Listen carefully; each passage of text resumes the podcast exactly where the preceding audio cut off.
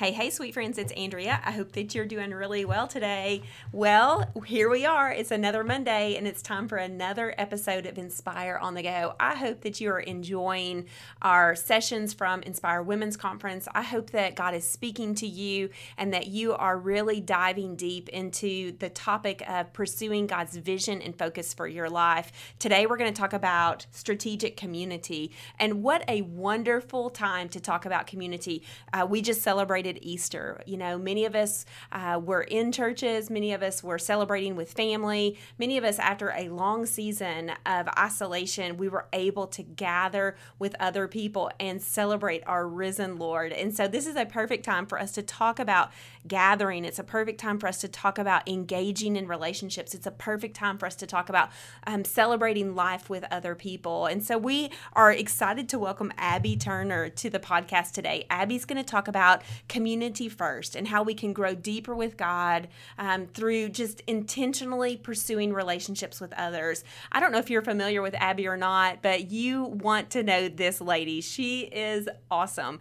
I love following her on social media. She is just beautiful. She is full of life. She is so much fun. So, let me tell you just a little bit about Abby. She's a food blogger, she's a speaker, she's a writer, and she has a brand new cookbook out that's called The living table. So you want to be sure and pick up a copy of that. Today, Abby's going to talk about practical steps to implement community first mentality in our everyday lives. And so you are going to be encouraged. I think you're going to be challenged.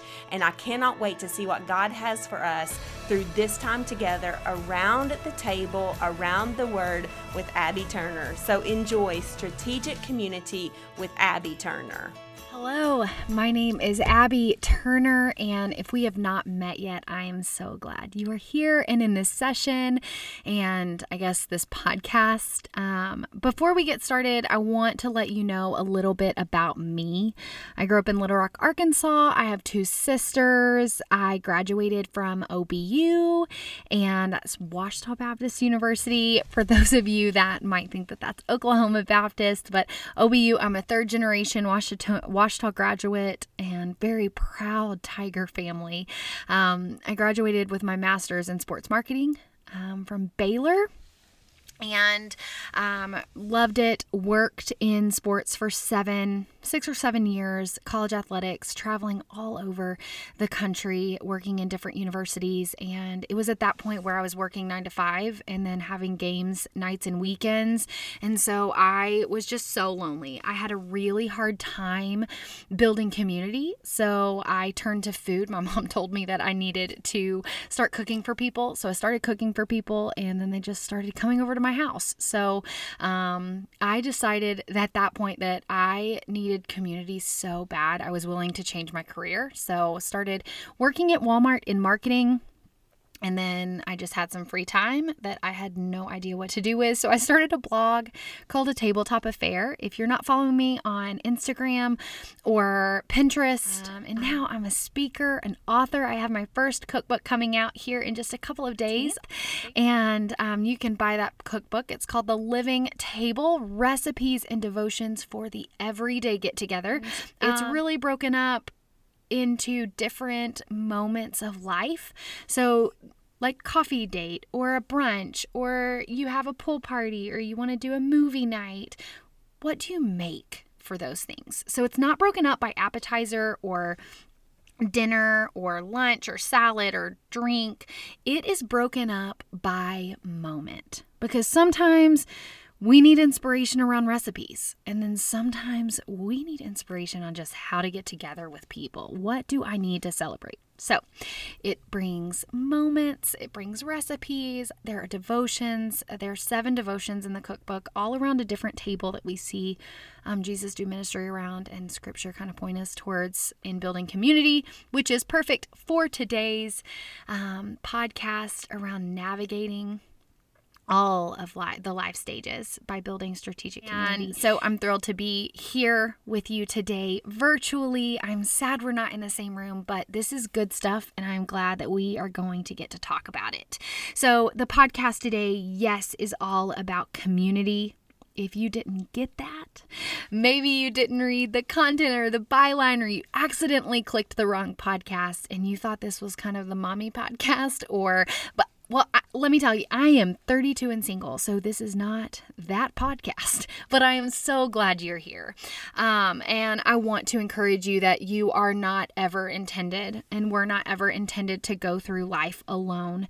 God wants each of us to have thriving, edifying, life giving relationships, and you should have an arsenal of friends, a tribe of people in your community building you up on a daily basis. So. if I'm eh, I'm going to be really transparent today, we are living in a society and in a time that is promoting individualism. We are busy and we're disconnected. We are spending our free time doing DIY projects, literally meaning do it yourself, and we're constantly trolling social media and this really superficial platform causes us to be really overwhelmed and extremely detached. So I, I want I want to ground ourselves in some data points, some research, so that we know that we're not alone data really helps me understand kind of the society and the culture we're living in so that I can better pinpoint ways that the enemy is trying to lie to me so that I can, in return, fight that and I, I have got scripture and I've got um, God on my side to fight that, and I know exactly what I'm fighting. So, loneliness has reached epic proportions. This is not just a uh, uh, just, hey, we should watch out for this. This is a red alert.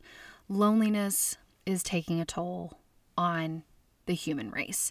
It's actually causing a health epidemic, cardiovascular problems, premature death, stress, sleep deprivation. They are all being linked back to loneliness, guys. And that is huge.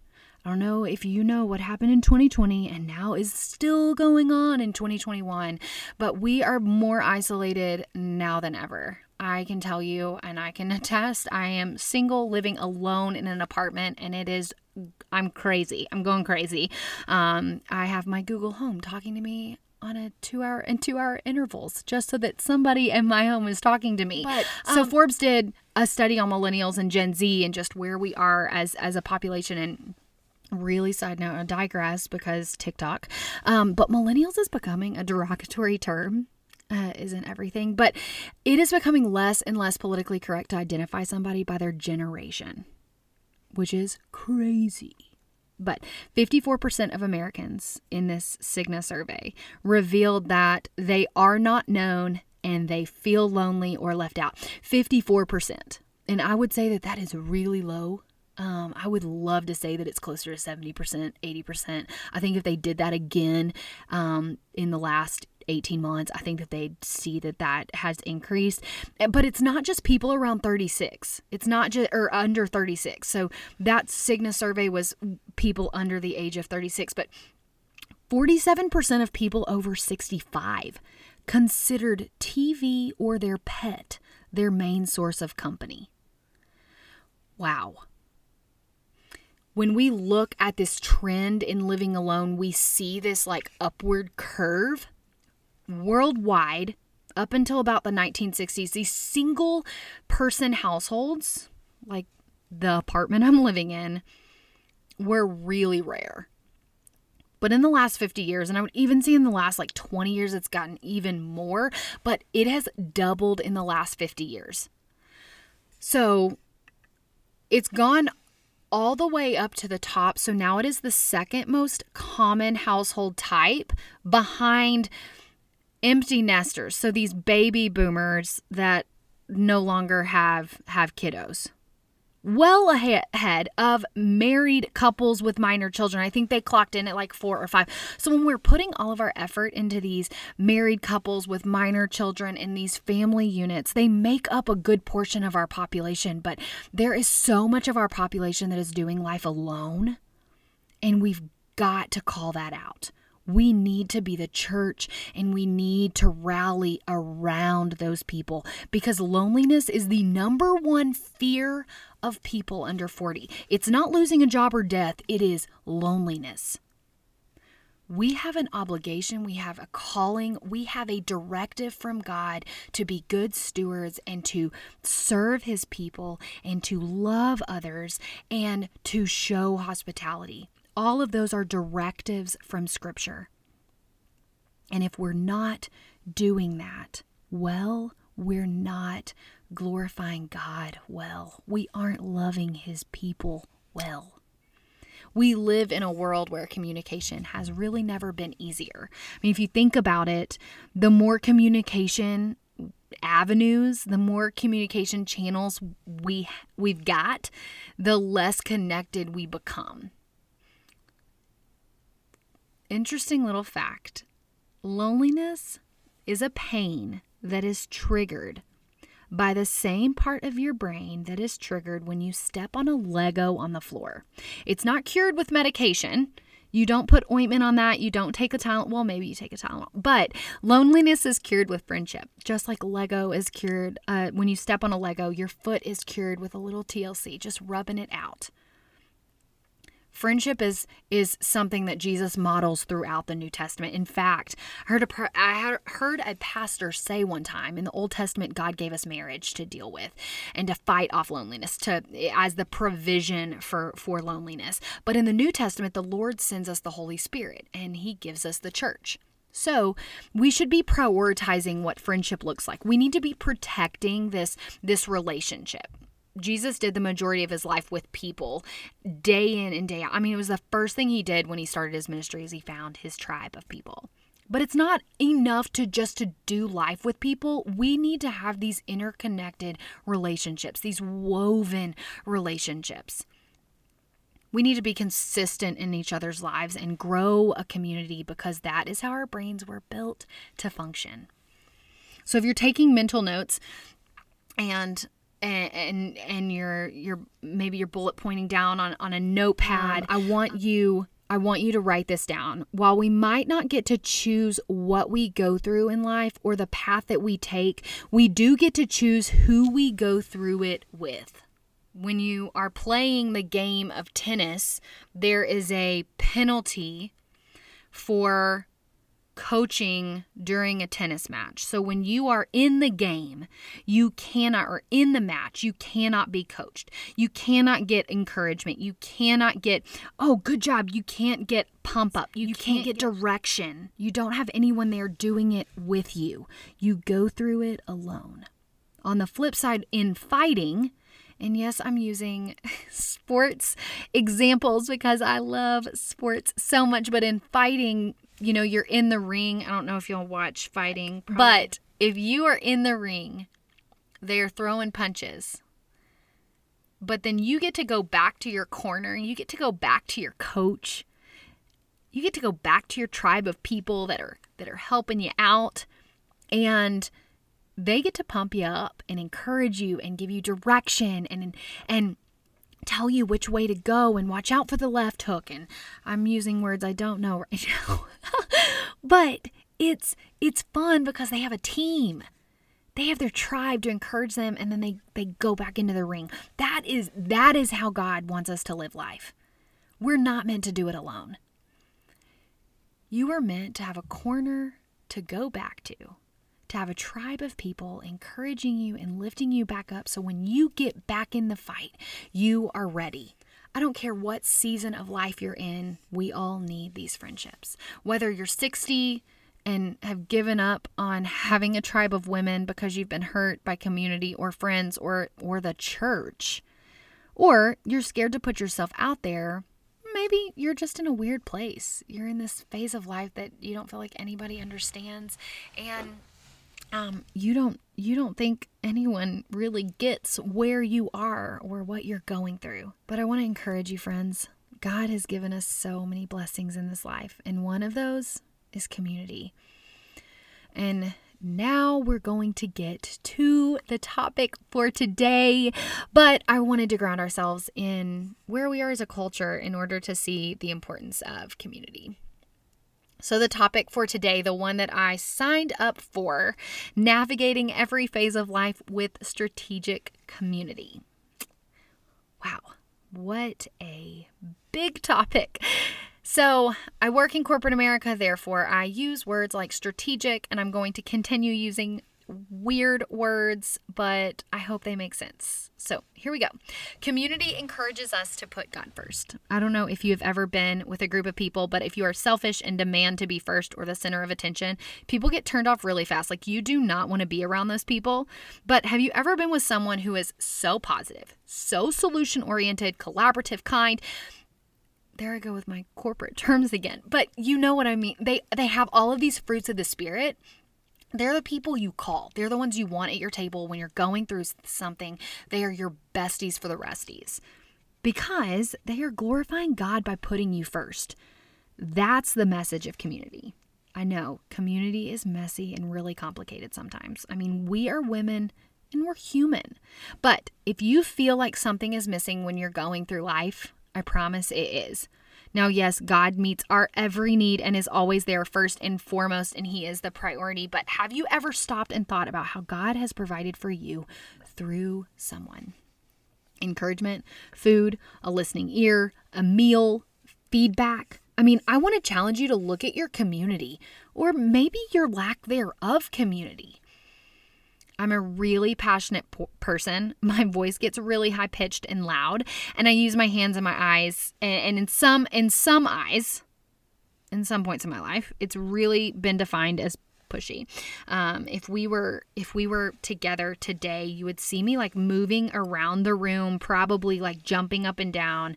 I'm like very passionate, but perspective takes passionate to pushy or pushy to passionate. So it's just like perspective, right? But one of the things I'm like really passionate about is this table. Um, it is the piece of wood or metal or plastic that sits about 42 inches high, and some of us eat at it a lot, and some of us not so much. Um, and for some of us, maybe the table holds bills or laundry or soccer shoes, but we don't ever really sit down and eat at it. We eat on the go, in the den, around the TV. But did you know that a lot of people don't have a table, let alone sit and eat at it? I mean, we have traded our our our TV or our tables for TVs and sofas, and we have really removed dining rooms and turned them into bonus rooms, game rooms, or even an open floor plan. Thanks, Chip and Joanna. but we've ignored this most important piece of furniture in the entire home this table. Um, the table was the first piece of furniture God instructed man to make after he, God instructed us to make the Ark of the Covenant. So make the Ark of the Covenant. After you do that, I need you to make the table. So it's like, I need you to make an Ark of the Covenant so that you can come and you can can sit with me and talk to me. But in order to sit with me and talk to me, I want you to sit and talk to me around a table. And so, I mean, not only did he instruct us to make the table, it was also the last thing that he ate around with his disciples the night before he was taken to be crucified. And in Revelation, it tells us that God has prepared the table so that we can sit at it with him. He is ready for us to come and sit with him at the table. And there's even research to show that when you eat around a table, it causes like a neuron pathway thing to happen in the brain and makes us slow down and reflect. I mean, did you know that only one in five families eat dinner together each week? Only one in five. But saying all of this, at some deep level, we are drawn to the table. We are drawn to sitting together with people. I love this communal table phenomenon. If you um, know anything about it in some larger cities in really urban restaurants, they are not only having like two top tables or the bar seating, but they are having these big tables that seat 12 and 16. And if there's an open seat, you can have it. So even if you come alone, you're not dining alone. You're dining with others. You don't have to talk to the random people that are sitting around you, but it's this subconscious, I'm not alone feeling of connection that it provides.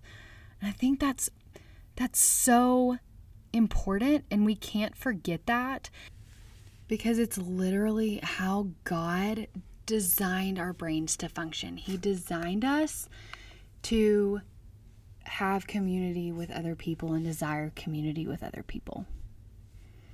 But the flip side to that is that we have been trained to think that hospitality can only happen when we have a home, a husband, two and a half kids, and a dog. But listen to this the two women that always get brought up in church when discussing hospitality are who? Say it with me Mary and Martha. And guess what? Studies suggest, theologians suggest that they were single. Now, they show both sides to hospitality sides that we we need to have and both sides we we need to work on diligently. We can't have one without the other but on one hand you have the keeper of the home the martha stewart and on the other hand you have mary the encourager and the communicator. And if you're into enneagrams she is probably a four loves the people. But you can't work on these sides of hospitality without being hospitable, without opening your home or cooking, potlucking, preparing for people to come in. And maybe you don't have a home with a table. Maybe hospitality for you looks like getting people together at the coffee shop or around a coffee table or at a, a, a table at your local restaurant. I mean, Hebrews 13 2 says, Don't neglect showing hospitality. And if you're going to neglect something, that means that you have it you can't neglect something that you don't have. Um, and so, yes, we have learned that hospitality is a spiritual gift. And while I wholeheartedly believe that, I also believe that it is it is something a desire in us to serve others. As believers, we are called to show hospitality and be a good steward and love others, serve each other. And we can't do that if we are neglecting hospitality. Now, I also hear on the flip side, nobody's going to come to my house because it's dirty or they won't eat my food. Let me tell you something. People show up for home cooked a home cooked meal. The first meal I ever made at a dinner party was cheese tortellini, and it was not a dinner party. I say that, and that is not it was three people around a two top table. We were crammed. But tortellini, yes, already has cheese in it. It was not a good recipe. It did not make it in my cookbook. Little plug for the cookbook. Remember, it's coming out in a couple of days. So if you want to pre order, you can on Amazon or you can wait till it comes out. It's Walmart, Target, Amazon, Barnes and Noble. So um, or follow me on a tabletop affair and i am sure that i will have some copies that i can i can um, send your way but practicing hospitality is biblical and it's directive. I mean, Paul says in Romans 12 13, practice hospitality. Peter repeats him in 1 Peter 4 9, do it without complaining. Be prepared for God to show up and work. And when we practice hospitality, we are doing just that. We are putting ourselves in a posture of obedience to allow God to move through our serving of others. When Paul or when Peter says in 4 9, do it without complaining, it takes me back to the the story in Luke 4. I think it's 38 through 40, something like that. When Peter invites Jesus over and his mother in law is sick, um, in bed. If you are a mother in law, pay close attention. um, so Peter says, "Hey, bringing Jesus over. Can you can you cook for us?" And she's like, "I'm sick." And Jesus goes back and heals her, and she Scripture says she immediately starts serving them.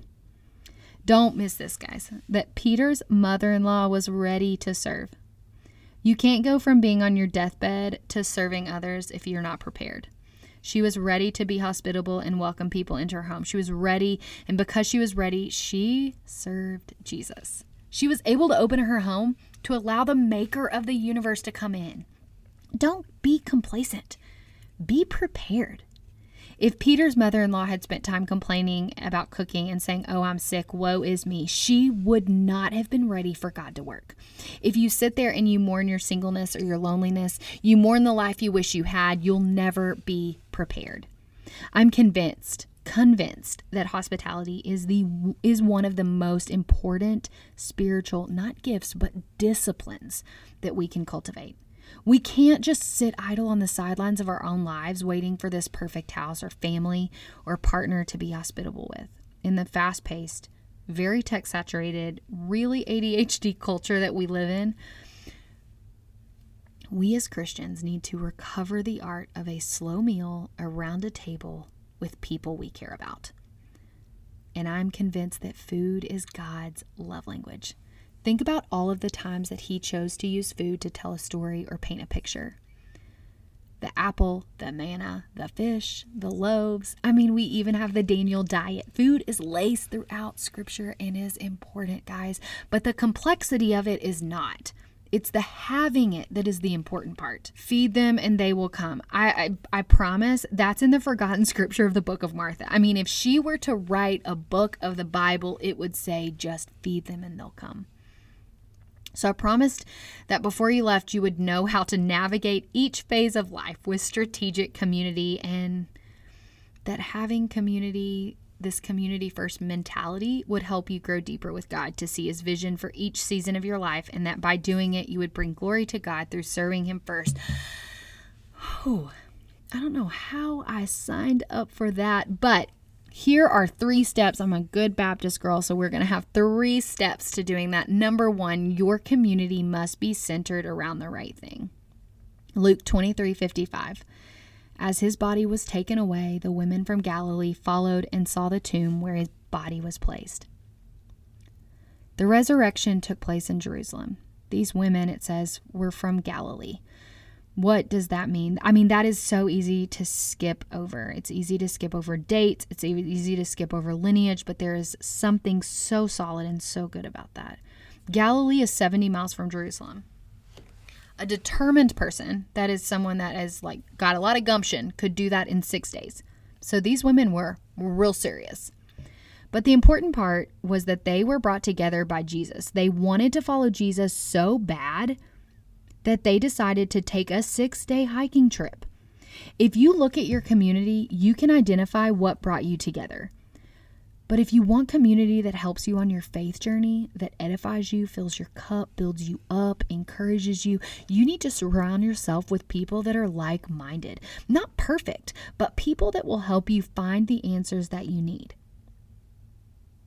Remember, I just said they're not perfect people. We, we are human. We will fail.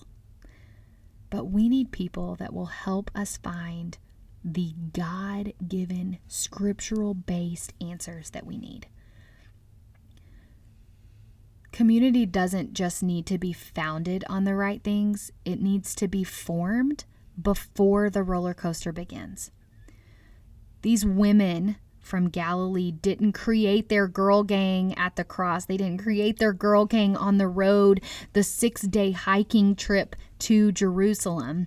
They had been together for a while. In fact, if you look at Luke 8 1, I'm going to read it here. Soon afterward, Jesus began a tour of the nearby towns and villages, preaching and announcing the good news about the kingdom of God. He took his 12 disciples with him. Verse 2 along with some women who had been cured of evil spirits and diseases. Among them were Mary Magdalene, from whom he had cast out seven demons, Joanna, Herod's business manager, Susanna, and many others who were contributing from their own resources to support Jesus and their disciples. When Luke first introduces us to them, they had just been healed together in Galilee. Jesus had healed them. That's what they had in common. That's what brought them together, and that's what that's where life started for them. They began doing life together. So let's go back to Luke 23. It says, As his body was taken away, the women from Galilee followed and saw the tomb where his body was placed. They stayed together because they had been together. Women stick together. The women were together like where were the disciples? They had gone all their separate ways, but the women had created this bond. When there is a crisis and your community is founded in Christ, you rally. You don't have to go at it alone. Have you ever seen a group of women rally when there's a crisis? I mean, really cool thing to see. People can make fun of casseroles all they want, but when there's a crisis, we eat them. And you know, women, we show up with them. there's nothing better than having that tribe of women there when you need them. My grandfather passed away a decade or so ago, and I find myself identifying with my grandmother a lot. I, I'll have a hard day at work or about with loneliness. I'll call her and I'll say, okay, um, all I need today is a hug and I have no one. You see, she identifies with that because for 60 years she had a hug, 70 years, she 80 years, she had a hug when she needed it. And she sees the importance of that hug. And she reminds me so tenderly, Abby, reach out and ask for the hug. You see, I I have friends and I built that community before the roller coaster began, before that bout of loneliness began. And because I did that, I have a great source of community. So when I reach out and say I need a hug, it almost feels like they were sitting on my front porch with how fast they come over. And they don't just come over with a hug, they usually come over with an Andy's Brownie Sundae or a Starbucks Peppermint Mocha Latte. I mean, a hug was b- good, but a hug in Andy's or a hug in Starbucks, that's a tribe of women you want around.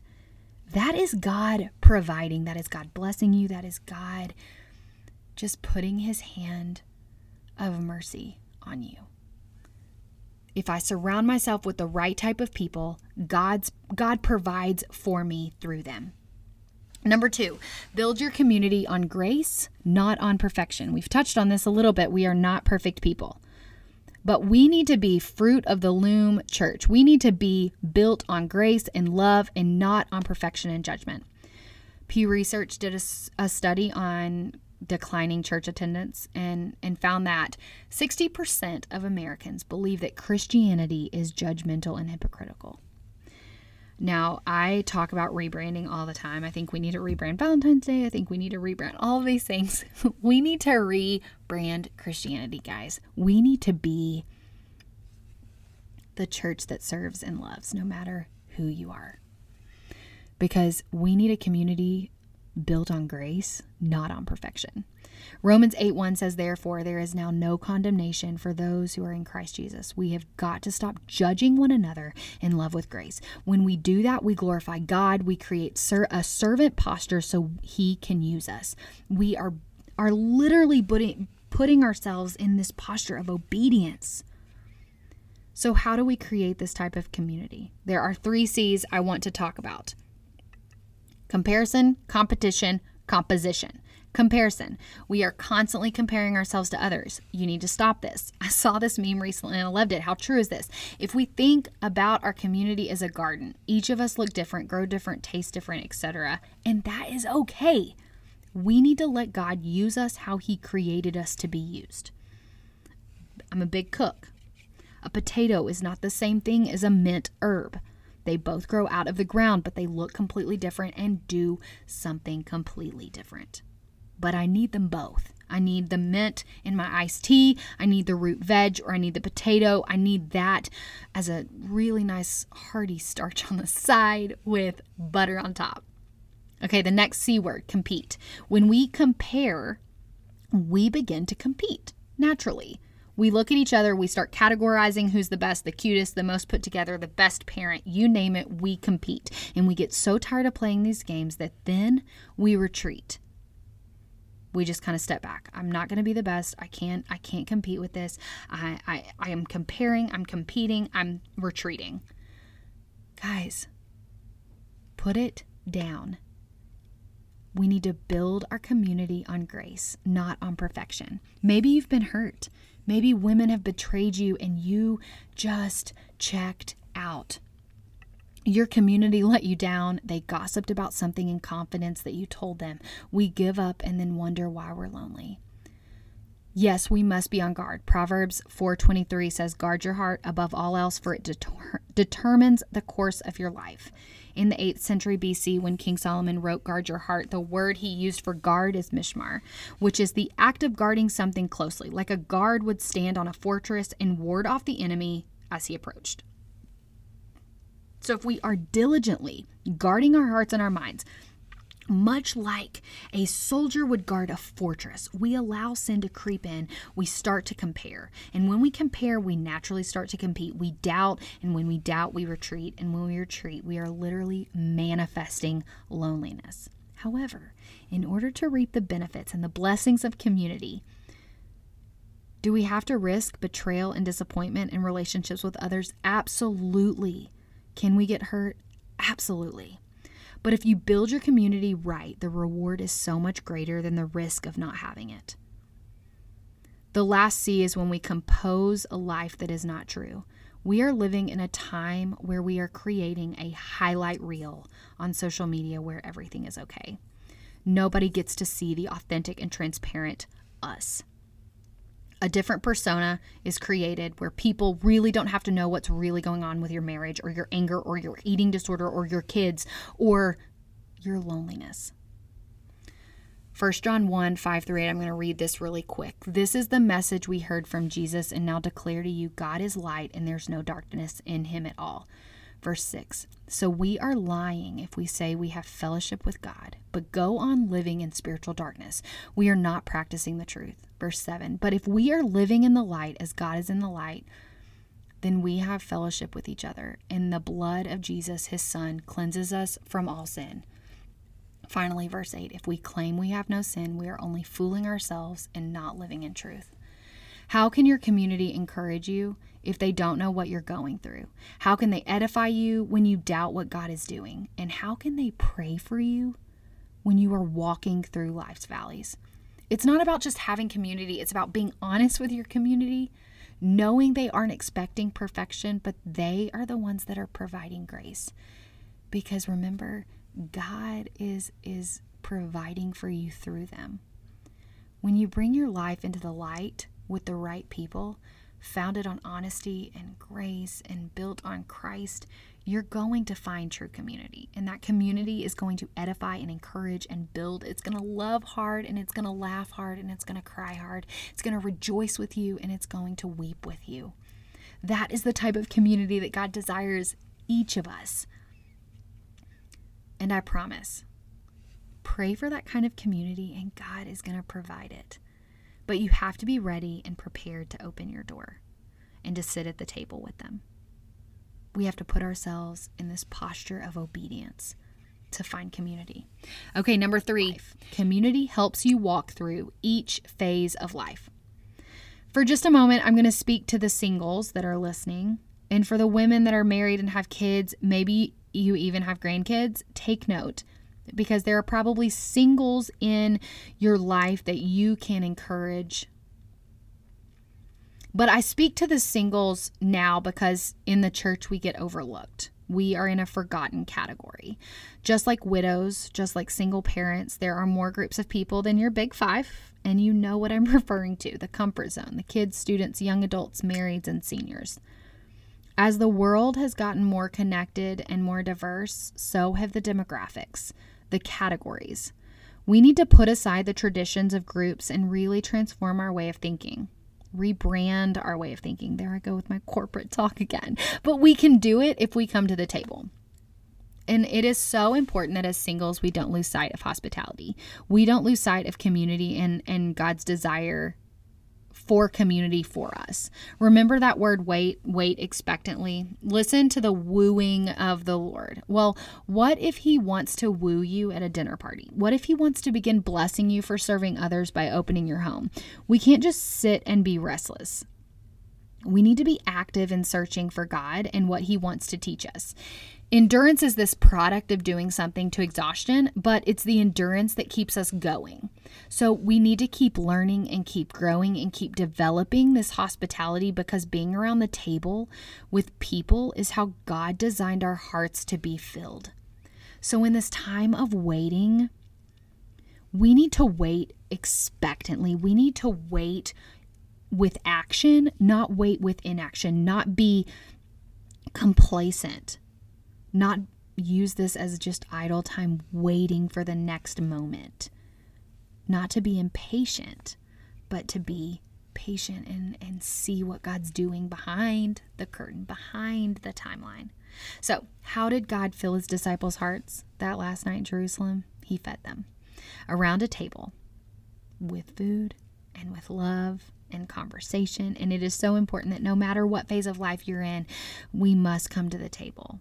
And as I've been nurturing this concept for a while now, singleness and hospitality, I've done a lot of research. And did you know that stemming from the Bible, there are very few people that talk about hospitality when you're single?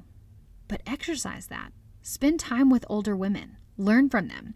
Spend time with younger women, co ed, college kids, practice on them. Hospitality crosses generations and barriers, ethnicities, stages of life. But because you didn't grow up with someone who cooked in your family, you never learned, maybe you don't enjoy being in the kitchen or you don't have time, you can still impact the kingdom around a table. You can pick up my cookbook. my blog is full of them. My Instagram, I have a weekly Instagram TV where I talk about 10 minutes on, on how to make a quick recipe, whatever the recipe is that week. We, as I close this out, we need to be navigating every phase of life so that we are building strategic community that is that is based on grace and not perfection. Don't compare, don't compete, don't compose a specific persona of yourself. Be authentic because true authenticity, that's what God wants us to bring to the table. That's what builds strong community. And at the end of the day, those are going to that's going to be your tribe that sticks that sticks with you no matter what phase of life, no matter what roller coaster you're on. Our community has must be centered around the right thing. Yes, we have friends all over the place in all different in all different things where it, that we are involved in, whether it be work or uh, church or kids' extracurricular activities like sports. Um, but your true tribe is going to be like minded. They're going to make scripture based decisions. And at the end of the day, they are going to be the ones that rally and edify you and biblically invest in you no matter what age you are, no matter what phase of life you you're in, no matter what has happened before today, you can use today as a starting point. You can use today as a point to go deeper with your community. But take the first step and open your door. Have the posture of obedience to sit around your table and make a meal and really love others and glorify God because at the end of the day, that is what biblical hospitality means it is pointing people back to God. So, friends, I hope you learned something. I hope that you are encouraged and you know that you were not meant to do life alone, that you have a very, very big church family that is rallying behind you, that wants you to have a community a tribe of, of people that are encouraging you and lifting you up daily. You can find me over on a tabletop affair on Instagram, on Facebook. DM me. I love to hear from you, and I would love to see all of your um, your hospitality moments. I would love to see your community getting together around a table um, and and serving and serving food loving each other while glorifying God. Have a blessed day. Thank you so much for joining us today on Inspire on the Go. I want to extend a special thank you to Abby Turner. Wow, what a great encouragement for us to continually pursue community. I know you're going to want to connect with Abby on social media. If you're on Instagram, give her a follow at at a tabletop affair. You're also going to want to pick up her cookbook. It is beautiful, it is vibrant, it is full of wonderful recipes and wonderful ideas when it comes to community. And the cookbook is called The Living table. So you can find that uh, online and you can connect with Abby on social media and be sure and order a copy of that. Uh, thanks again for, for you know following along here on Inspire on the Go. We want to encourage you to continually um, share this uh, podcast with your friends, invite more people uh, to the journey as we really talk about this year how to pursue a God sized vision and focus for life. Have a great day, and we'll see you next time.